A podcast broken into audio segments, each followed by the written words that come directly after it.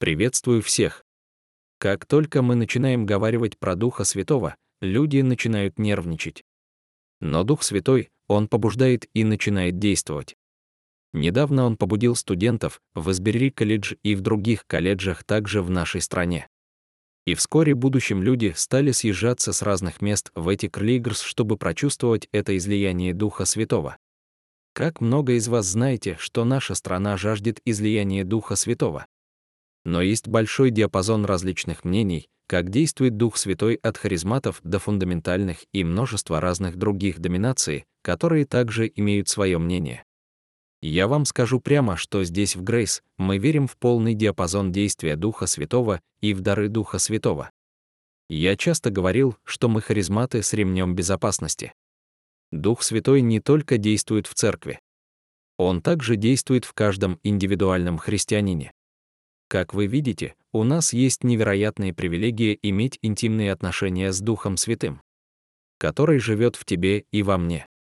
Иоанна 14 главе 16, 17 стих Иисус говорит, что Отец даст вам другого утешителя, параки. Да пребудет с вами Вове, в разных. переводах Библии используются разные слова на это слово параки. Это слово паракли — это не как перки, как цветастые птички, попугайчик. Мы говорим про Духа Святого, и в разных переводах там написано «помощник» или «наставник». В одном из переводов используется слово «адвокат». На греческом значит «это кто призван быть с нами, тот, кто будет твой компаньон, твоя сила, твой путеводитель». В английском переводе «утешитель» несет ту же самую идею «комфорт», это слово пришло с латинского языка. Она имеет два составляющих компонента. Первая часть слова «кам» обозначает «ассоциировать», вторая часть. Слово «форт» значит «сила», как и в английском слове «форт», военный форт, пришло от слова «фауртис», когда эти два слова соединяются вместе, это слово «комфорт», утешитель получает значение как чья-то поддержка, это Дух Святой становится для нас прибежище. Также хочу заметить, что когда Иисус называет его наставником или утешителем, он относится к нему как к человеку, а не как силе, одной из ошибок, которые делают люди. Они думают, что Дух Святой — это оно, но Он — это Он. Это грандиозно поменяет вашу жизнь, когда вы поймете, что Он живет вас, направляет вас и освещает вас. Дух Святой в своей сущности является любовью Бога.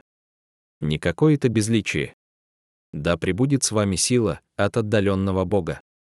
Позже в Иоанна 20 главе 21, 22 стих Иисус собрал своих учеников и сказал, «Как послал меня Отец, так и я посылаю вас», сказав это, дунул и говорит им «примите Духа Святого». Дыхание Бога, Он то же самое сделал, когда Он сотворил Адама и Еву. Мы духовные существа наполнены Божьей, жизненной силой и Божьим Духом. Иисус сказал, что вот так будет проповедана Евангелие. Наши районы будут меняться, это способ христианской жизни. Этим способом мы будем избегать греха. Это Дух Святой дыхание Бога. Данный детям Божьим, Дух Святой один из третьих личностях Троицы, Он был послан нам, чтобы мы могли чувствовать присутствие Бога каждый день, каждую секунду этого дня. Подумайте, это дыхание Бога, пока мы живые дыхание — это самая базовая функция, которую наше тело производит и также наше сердцебиение. Также наше отношение с Духом Святым, Он для нас как дыхание. Это единственное обеспечение, которое предоставил нам Бог, чтобы мы могли прожить нашу христианскую жизнь. В 8 главе римлянам особенно выделяются основные принципы, как выглядит жизнь в духе. Сегодня мы начнем с одного стиха послания к римлянам. В 8 главы к концу этой главы мы поймем, что основная функция Духа Святого — это помогает нам жизнь христианской жизни и покажет нам ключевой элемент, как Бог проявляет к нам свою любовь. Наша христианская жизнь неполноценна, если мы не понимаем и не ходим в этом. Через это послание апостол Павел выстраивает свое дело о полной и удовлетворенной духовной жизни. И отсюда мы берем наше название этой серии, которые мы будем изучать в следующие 9 недель. Я бы хотел с вами поделиться пару причин, почему я выбрал именно эту тему. Я верю, что все Писание Бога вдохновленное, но эта глава особенно использована Богом. Я думаю, это самое важное слово во всей Библии. 22 Псалом. Иоанна 15, глава Левитам 19, глава и Откровение 5 глава имеет также очень глубокие смыслы, но 8 глава к римлянам содержит самые памятные стихи из Библии. Во-вторых, эта глава нам покажет новый способ жизни, не только новый способ веры. Но он вместе взаимодействует. Если мы будем совершать правильные действия, но без веры, это приведет нас к закону, действию и напротив. Если мы будем верить правильные вещи, но не будем так жить, то это приведет нас к лицемерию. Апостол Павел в послании к римлянам соединяет эти два аспекта веры. Эта глава содержит самые устойчивые объяснения значения Писания и самые потрясающие исследования, как правильно жить духовной жизни. Первых семь глав послания «Криминал» открывает нам прекрасные теологические правды, как мы получаем оправдание верой, соединяемся с Иисусом Христом и спасение только через Христа. Но потом в 8 главе апостол Павел начинает нам объяснять, как нам проживать это в настоящей жизни. Потому что есть ужасная правда, что можно жить, верить правильные вещи, но оставаться быть мертвыми во грехе. Как я уже намекал об этом пары минут назад, что не существует лучшего послания во всей Библии насчет Духа Святого, чем как 8 главе римлянам. Снова и снова апостол Павел пишет про Духа Святого в этом послании, и через это послание мы изучаем, как мы можем проживать через Духа Святого присутствие самого Бога. Некоторые из вас чувствуют, как будто вы застряли в своей вере. Вам поможет выйти из этого изучения взаимодействия с Духом Святым. И в этом нам помогает восьмого глава. Последняя причина, почему я верю, что Бог очень сильно хочет, чтобы мы глубоко изучили эту серию. Когда я планировал этот год, было две серии, которые были безусловно. Для меня первая это была серия «Горе», которую мы проходили прошлой осенью. И второе это была восьмого глава к римлянам. Я хочу вам предподнести небольшой контекст. К посланию римлянам. Перед тем, как мы начнем глубже изучать, в 8 главу апостол Павел в первой главе первые стихии преподносит нам причины, почему он пишет об этой хорошей новости. То слово, которое мы используем Евангелие, что обозначает хорошая новость, является умопомрачительной, прекрасной, потрясающей новость. Евангелие, с одной стороны, очень простой тезис, но он имеет революционный концепт, что Бог спасает грешников. Это замечательная новость, что спасение не зависит от нас. Бог спасает тебя. Ты не в состоянии спасти самого себя. Это реликальная идея, которая не существует в других религиях. В основном другие религии говорят, что отношения с Богом зависят от нас. Но апостол Павел бы поспорил с этим. Потому что если вы спасение зависело от тебя, это ужасная новость, потому что ты грешник. А так как ты грешник, ты не можешь спасти себя. Я всегда вспоминаю эту иллюстрацию, как маленький мальчик в очень чисто и опрятной одежде упал в грязь. Теперь он с ног до головы покрыты грязью. Также его руки. Представьте, он теперь своими грязными ручонками пытается вытереться, отмыться от грязи. Но он становится только еще грязнее. Этому малышу нужна помощь, со стороны может кто-нибудь. Польет на него воды со шланги, чтобы он мог отмыться, это его единственный шанс. Он без помощи не может сам себя очистить. Евангелие нас учет, что мы сильно грязны в наших грехах, чтобы сами себя могли очистить. Но слава Богу! Иисус может омыть нас, и мы станем снега белее. Послание к римлянам имеет четырех больших слова, четырех главной тем, о которых мы должны знать. До того, как мы дойдем до восьми главы. Один большое слово — это грех. Грех принес нам гнев Божий. Богу очень не нравится грех. Но, как вы видите, мы не можем перейти к хорошей новости, пока мы не разберем плохую новость, и плохая новость в том, что твои и мои грехи приводят нас к ярости Бога. Мы даже не можем представить глубину наших грехов. Первые трех главы апостол Павел рассказывает, как мы своим грехом вырываем для себя глубокую яму. Из-за этого мы не сможем понять благодать Божью, пока мы не поймем, насколько плохи наши грехи. Два слова — это оправдание. И кажется, самые любимые слова апостола Павла. Как мы стали оправданы перед Богом? Бог оправдывает нас. Бог декларирует, что грешник становится праведником на основании праведности Иисуса Христа. Он не ждет, пока мы сами станем праведниками. Это законов действия. Но Он оправдывает нас. Я это изучал оправдание. Это значит, что через завершенную работу Иисуса Христа я оправдан и очищен от своих грехов, как будто я никогда их и не совершал. Три слова — это благодать. Это очень популярное слово в нашей церкви, и все, что это обозначает, что Бог имеет к нам незаслуженное благоволение, что Бог имеет. Любящее расположение к тебе и ко мне. Мы заслужили осуждение, но Бог проявляет к нам незаслуженную любовь, принятие и благоволение, и это называется благодать. И, наконец, четыре слова — это освящение, то есть мы думаем, что мы уже получили оправдание, то можем делать все, что мы захотим. Но апостол Павел постоянно возвращает нас и напоминает, что Бог освободил нас от наших грехов, Он спасает тебя от чего-то, но для чего-то. От греховой жизни для жизни в духе. Теперь, поскольку мы были оправданы от наших грехов, мы получили благодать и теперь имеем новые сердца, новые желания, новую любовь, новое расположение, новый путь. И путеводителя. И господина. Так что освящение это является процессом, которым мы должны проходить, чтобы становиться больше похожи на Иисуса Христа. Теперь в 8 главе. К удивлению, мы находим, что самый главный персонаж в нашей истории, который трансформирует нас, это не мы сами, но Дух Святой, действующий в нас. Надеюсь, вы уже успели открыть 8 главу римлянам пока я вам это все раскрывал. Первая задача Духа Святого — это соединение нас с той работой, которую сотворил Иисус для нас. Для того, чтобы мы жили полноценной христианской жизни. Апостол Павел нам говорит, что у нас будут трудности. В этой жизни трудности заключается в том, что мы хотим жить определенным способом. Но мы не можем достигнуть этих стандартов.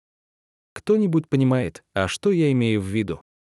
пытались никогда-нибудь достигнуть какого-либо стандарта, но вы не достигли точка, может у вас семейные стандарты, которые вы не можете достигнуть или на работе, или в духовной жизни вы живете с грузом неоправданных ожиданий. Я недостаточно хорош или недостаточно успешен, я недостаточно красиво. Недостаточно силен или я недостаточно умный. Ты в постоянном стыду и разочаровании. В самом себе. Кто-нибудь когда-нибудь себя так чувствовал? Вы помните, когда вы были маленькими, вы сделали что-нибудь неправильно, и родители вам говорили эти слова «я не злой», «я просто очень разочарован в тебе». Ох, какое это было тяжелое состояние души. Думал, нет, возьми ремень, накажи меня или я сам себя накажу, только чтобы не пребывать в этом состоянии. И некоторые из вас до сих пор проживают преступлений-то и думают, что Бог разочарован вас. Сначала апостол. Павел утверждает нас, что Бог видит нас как грешниками, которые сами себя не могут спасти. Потом рассказывает нам, как Дух Святой может нас сделать праведными для Бога. И главное, он показывает наше состояние перед Богом и о последствия нашего состояния. Он говорит нам в один и два стихе, «И так нет ныне никакого осуждения тем, которые во Христе Иисусе живут не по плоти, но по духу, потому что закон Духа жизнь в Иисусе Христе освободил меня от закона греха и смерти.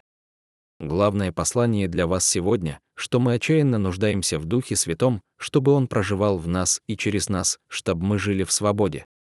Перед тем, как мы перейдем к свободе, я хочу, чтобы вы поняли, мы не можем пропустить это слово, которое использует апостол Павел, это слово «и так точка», что обозначает, что он принимает заключение, он положил основания и чтобы понять.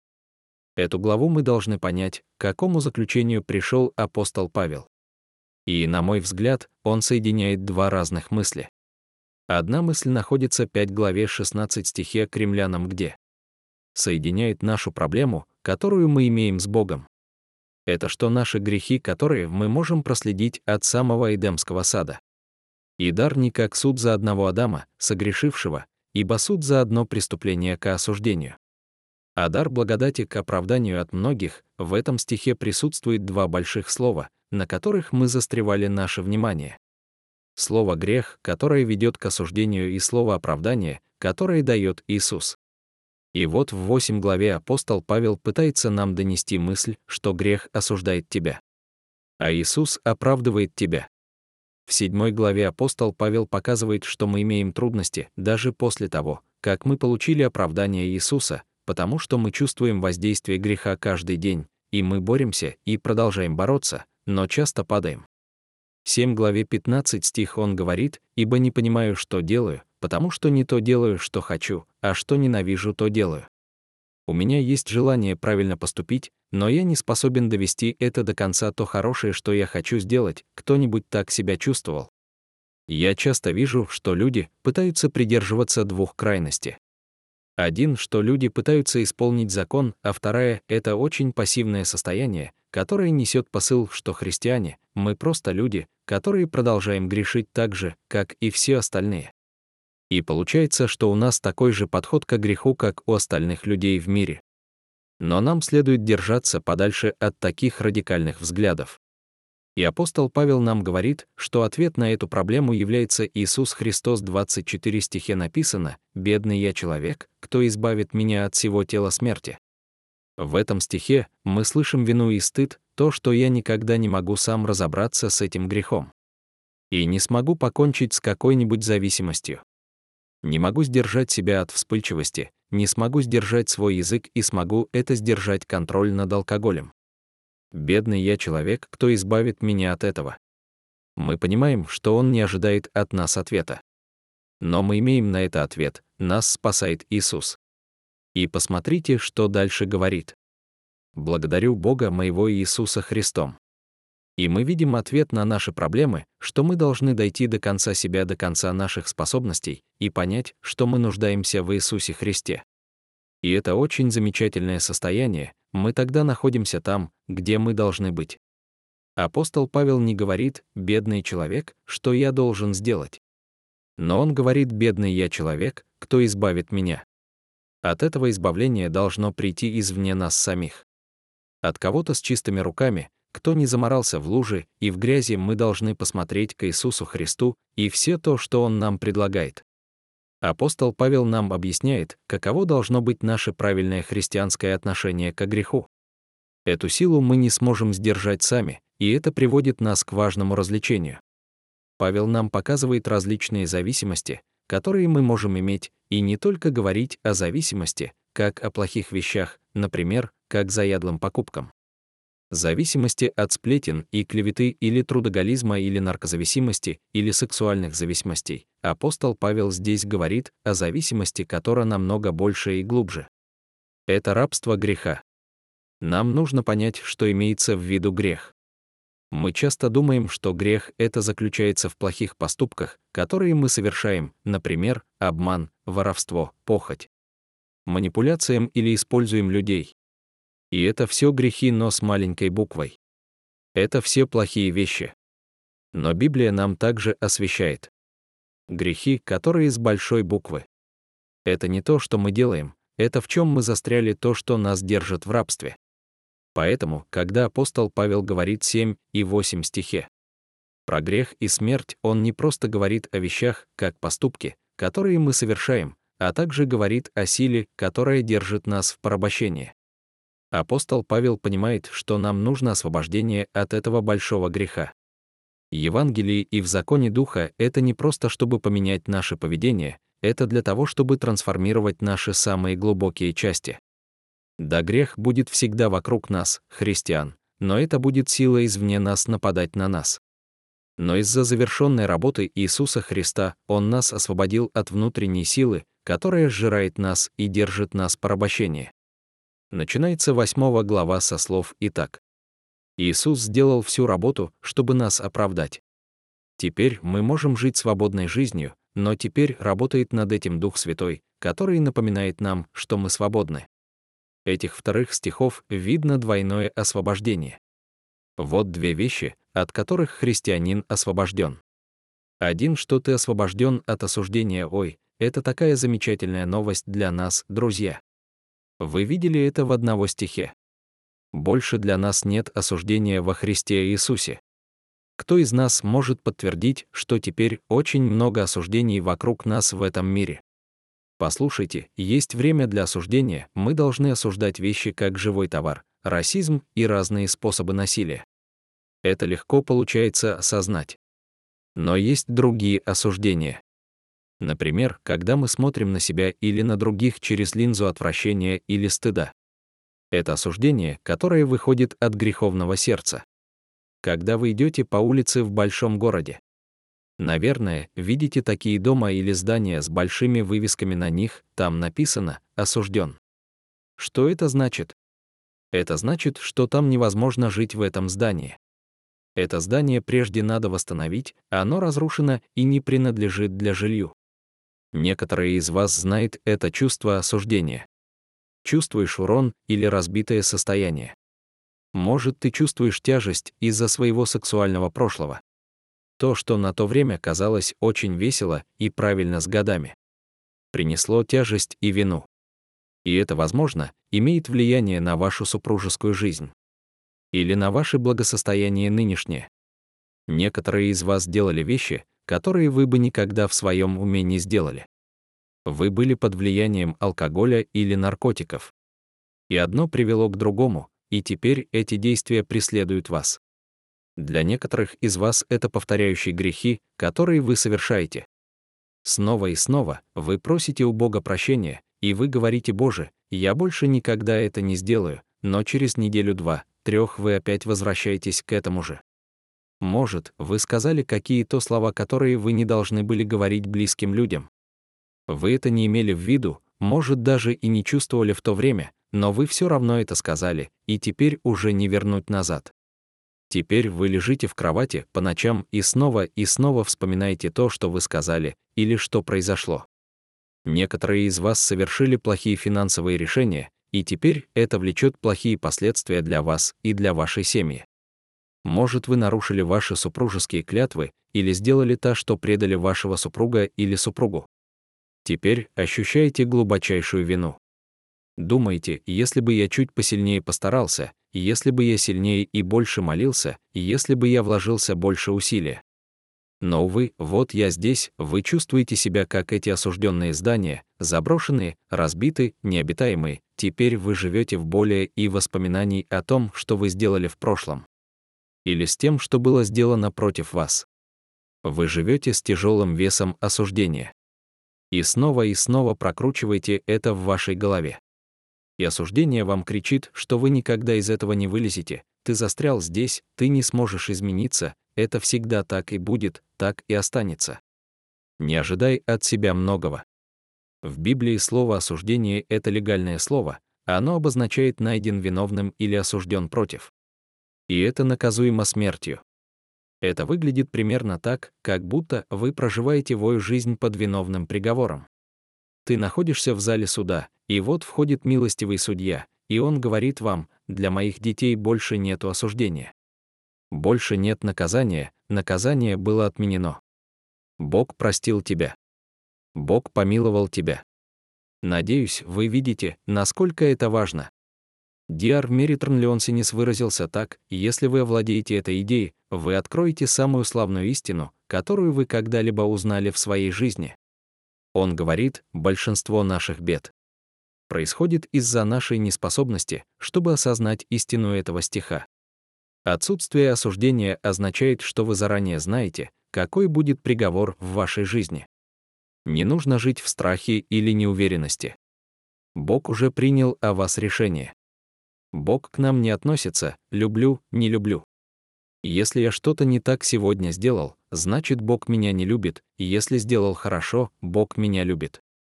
Если я читал сегодня Библию, то Бог меня любит. А если я не прочитал, значит Он меня не любит. Я сходил в церковь, значит Он меня любит. А если я проспал, значит меня не любит. Давайте разберемся, когда же все таки приходит эта вина в нашу жизнь. У нас ведь больше нет осуждения. Заметьте, что в этом стихе написано ныне. Это уже правда, нам не нужно с этим что-то дальше делать, нам не приходится дальше надеяться, что это будет когда-то правдой. Что нам нужно это манифестировать, пока это не станет правдой. Нам не нужно ждать для того, чтобы это стало правдой. Вы видите, что почти каждый христианин верит, что когда-то в один день он пойдет на небо, и там не будет осуждения, потому что Иисус уже за нас принес жертву. Но недостаточно верит, что сейчас уже во свете правды уже нет осуждения для нас, потому что Иисус уже принес жертву. Поэтому мы уже свободны во Христе. Мы уже святые, теперь очищены. Многие христиане сбиваются с пути из-за осуждения. Мы допускаем себя сбиться с пути, когда мы верим в ложь дьявола, который нас кормит обсуждение. Я еще раз повторяю, для вас больше нет осуждения. Тот, кто творит все новое, и тот, кто контролирует ветром и водой, тот, кто сотворил всю Вселенную из ничего. Тот, кто схватил грехи и смерть за глотку и выкинул за хребет.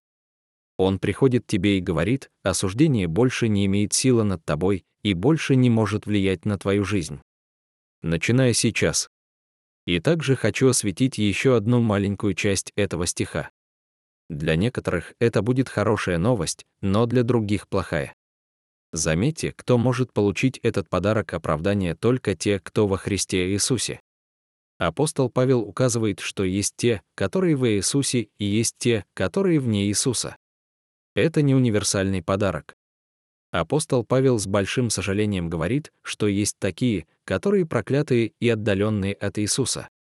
То есть мы можем быть во Христе. Это ужасная фраза, отделенные от Христа. Вот есть еще очень сложная правда. Если вы не верите, то не верим вы не можете принять бесплатный подарок Иисуса оправдание. И осуждение греха остается на вас, и по-другому это никак нельзя мягко сказать. Вне Христа вы никогда не переживете настоящую свободу и прощение. Он для вас всегда есть место во Христе. Иисус каждому грешнику говорит «Приди, поверь, доверься мне, войди я, я буду в твоей жизни, ты будешь оправдан, ты будешь прощен, я являюсь твоим оправдателем. Это прекрасное приглашение. Давайте подытожим, каждый христианин свободен, то есть вы теперь свободны от осуждения, но запомните, есть два освобождения, и вот вторых вы свободны от греха и от смерти. 8 краткая глава и 2 стих апостол Павел отвечает на вопрос, почему те, кто во Христе больше не осужденные потому что закон Духа жизни во Христе Иисуса освободил меня от закона греха и смерти. Теперь показывает на контраст между вторых законов, закона Духа и закона греха и смерти. Закон Духа — это Евангелие. Это хорошие новости об Иисусе, послание о новой жизни через веру в воскрешенного Иисуса Христа.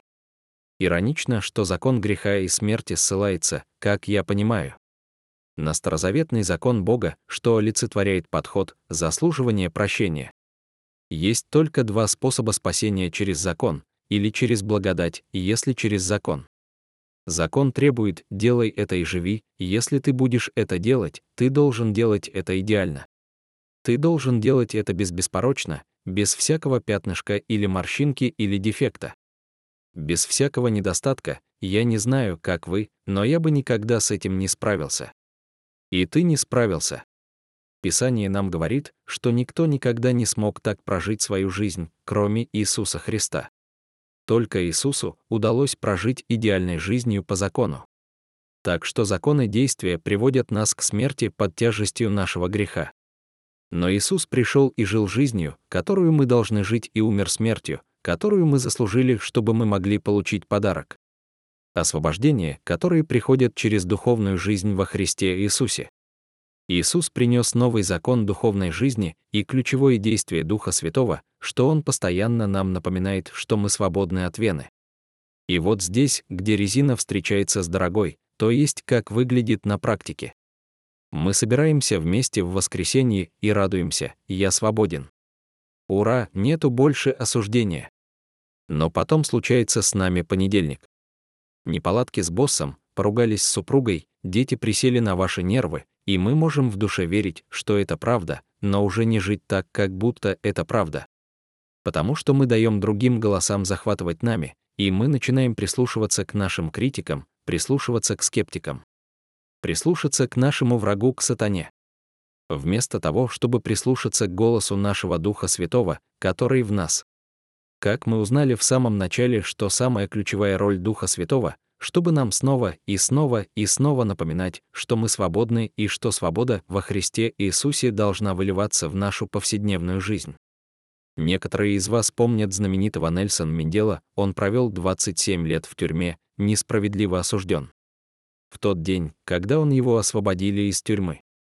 Когда он прошел через ворота из тюрьмы в свободный мир. Он в заключение провел 10 целых тысячных дней.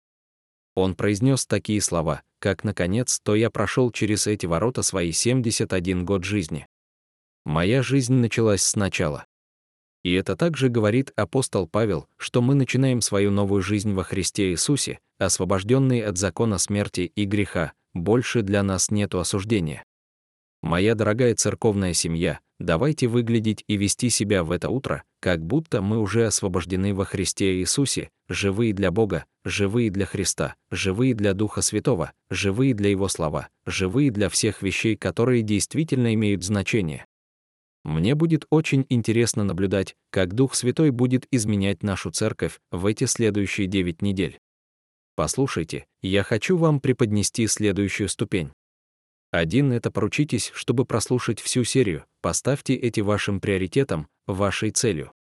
Скажите, я не пропущу ни одной из этих недель, пока мы изучаем жизнеизменяющую главу Библии.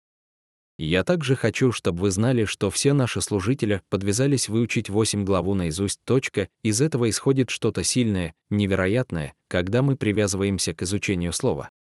Мы начинаем находить разные жемчужины в этих словах. Мы также ставим особое ударение на 21 стих.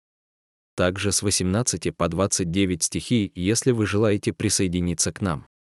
Книжечки, которые вы получили при входе, есть график, также вы можете закачать на свой телефон по ссылке hoicegrace.com/read. Третья финальная ступень — это духовная ступень. Эта ступень приводит нас к благодарности, переполняющие словословием, поклонением и к любви к Богу. И что Он делает для нас и нашего оправдания от грехов. Я хочу, чтобы вы всю неделю повторяли себе «Я во Христе Иисусе больше для меня нет осуждением». Бог уже решил, что Он думает обо мне. Точка. Какой это бальзам на душу? Какая это прекрасная истина, какая замечательная реальность становится. Подумайте, в это сложно поверить, и снова возникает вопрос, разве это может быть правдой?